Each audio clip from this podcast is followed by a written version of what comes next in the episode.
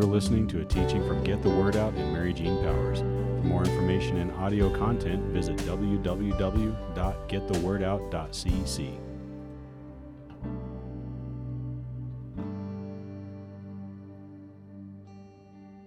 Second Timothy chapter 3, let's start at 14. Paul talking to Timothy, who is his like his son, not just his son in the faith, but his son.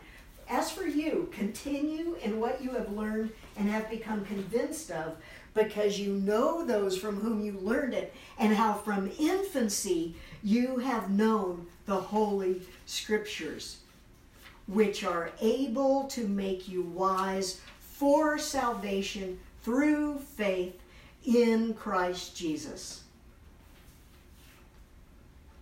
All Scripture is God breathed.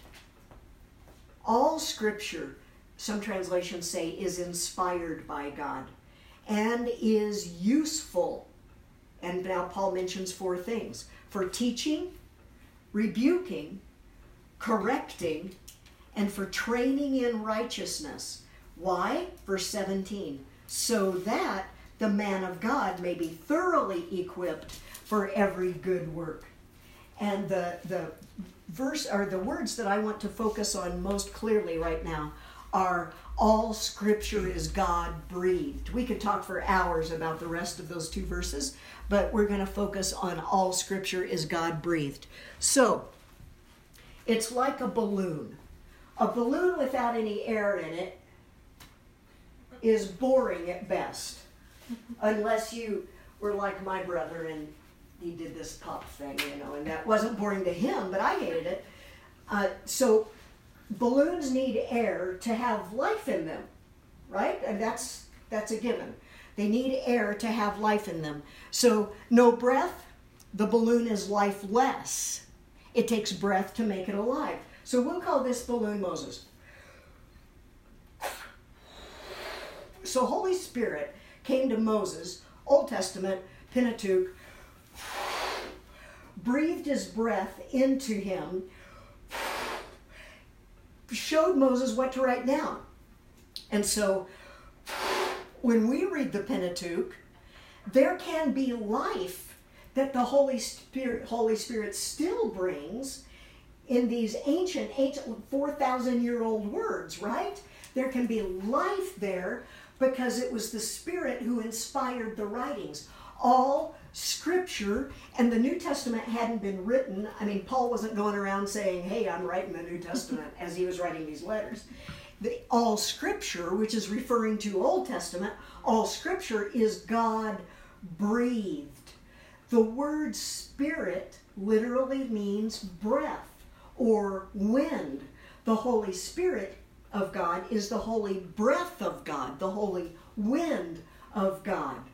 Can't see him, blows wherever it wishes, can't really predict it, but very real, very, very real. So, uh, we'll look at the scriptures in a second, the, the New Testament scriptures that talk about the Holy Spirit coming to the Old Testament writers.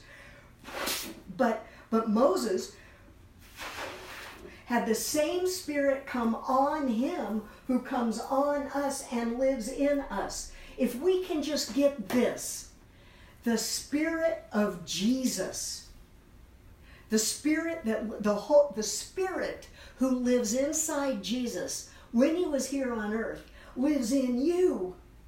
If we can get that, everything will change. Everything will change. The Holy Spirit came on Moses. Moses told Moses what to write.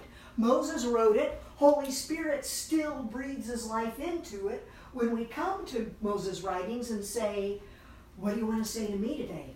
Right? When we listen to instead of just read about God. Same Spirit, we read the prophets today, invite Holy Spirit to come, and He still breathes His life into the same words that He inspired way back in the days of the prophets. Way back then same life of God in those words. Now, Paul's case was different. Paul was different. Why was Paul different than these guys? Spirit was in him. Spirit was on those guys, Spirit was in Paul. Different balloon. Strategic balloon. Holy Spirit was alive inside Paul. Holy Spirit still came to Paul, said, Write this, write this, write this, write this, inspires it for us today. But no breath, no life. No breath, no life. No spirit, no life. Same with us. No spirit of God. When we when we read the scriptures, if we don't invite Holy Spirit to come, if we don't have that interactive expectancy, then it's going to be text about God. Instead of the very life of God coming to us, doing all of those things that you already listed revelation, discernment, insight, um, understanding, wisdom, spirit of life. He is the spirit of life, and he breathes life into the Word of God. Uh, so the Holy Spirit in me is God's breath in me. Do you remember creation? God made man from dirt, and then it said he leans over him and breathed his own breath into him, and man became a living being. But why? Because the breath of God, the life of God, the wind of God went inside him and it, ah, it energized him. It was a spiritual energy that went into him and created life. We find that verse in uh, John, uh, uh, Genesis chapter 2, verse 7. So, this life that God's talking about is in John, uh, it's mentioned in John 10 10. Anybody know? Anybody know John 10:10? 10? The thief comes to steal, kill, and destroy. Jesus said, But I have come to give life and that more abundantly. And the word uh, uh, abundantly in Greek mean it's Zoe, Z O E. It's God's life. It's God's life. It's not just, oh, you're going to have a better life, a better quality of life. No, no, no. It's God's life in you. And the word lit- abundantly literally means more than enough, over and above, extraordinary surplus. It's not just I'm going to have a better life. The quality of my life is going to improve. It's God's life over and above all that we could imagine or think. It's God's life, extraordinary life, beyond imagination. It's, it's more than enough kind of life, the El Shaddai kind of life, more than enough. It's just beyond life. So the life of God is in His Word. There's this passage in John 6 63 that is just, it, it says it so well. John chapter 6, verse 63. This is the Spirit that makes this happen. The Spirit, John 6 63, the Spirit gives life. Says it flat out. The Spirit gives life. The flesh, it counts for nothing. Jesus talking, he says, The words I have spoken to you, they are spirit and they are life. They are spirit. They don't just have spiritual significance, they are spirit. The very life of God can be breathed into us when we take in His words. It's like it's like uh, this word inspired. All all Scripture is inspired by God.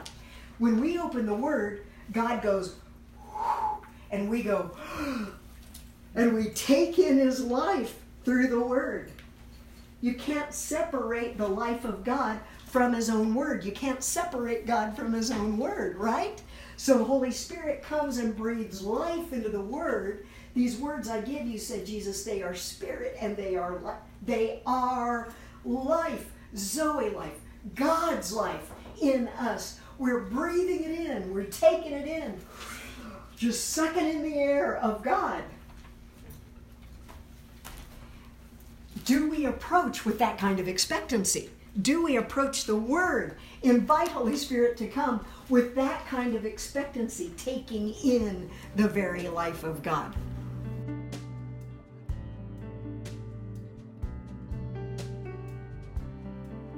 You've been listening to a teaching by Mary Jean Powers. If this teaching has ministered to or encouraged you and you'd like to donate, please visit www.getthewordout.cc.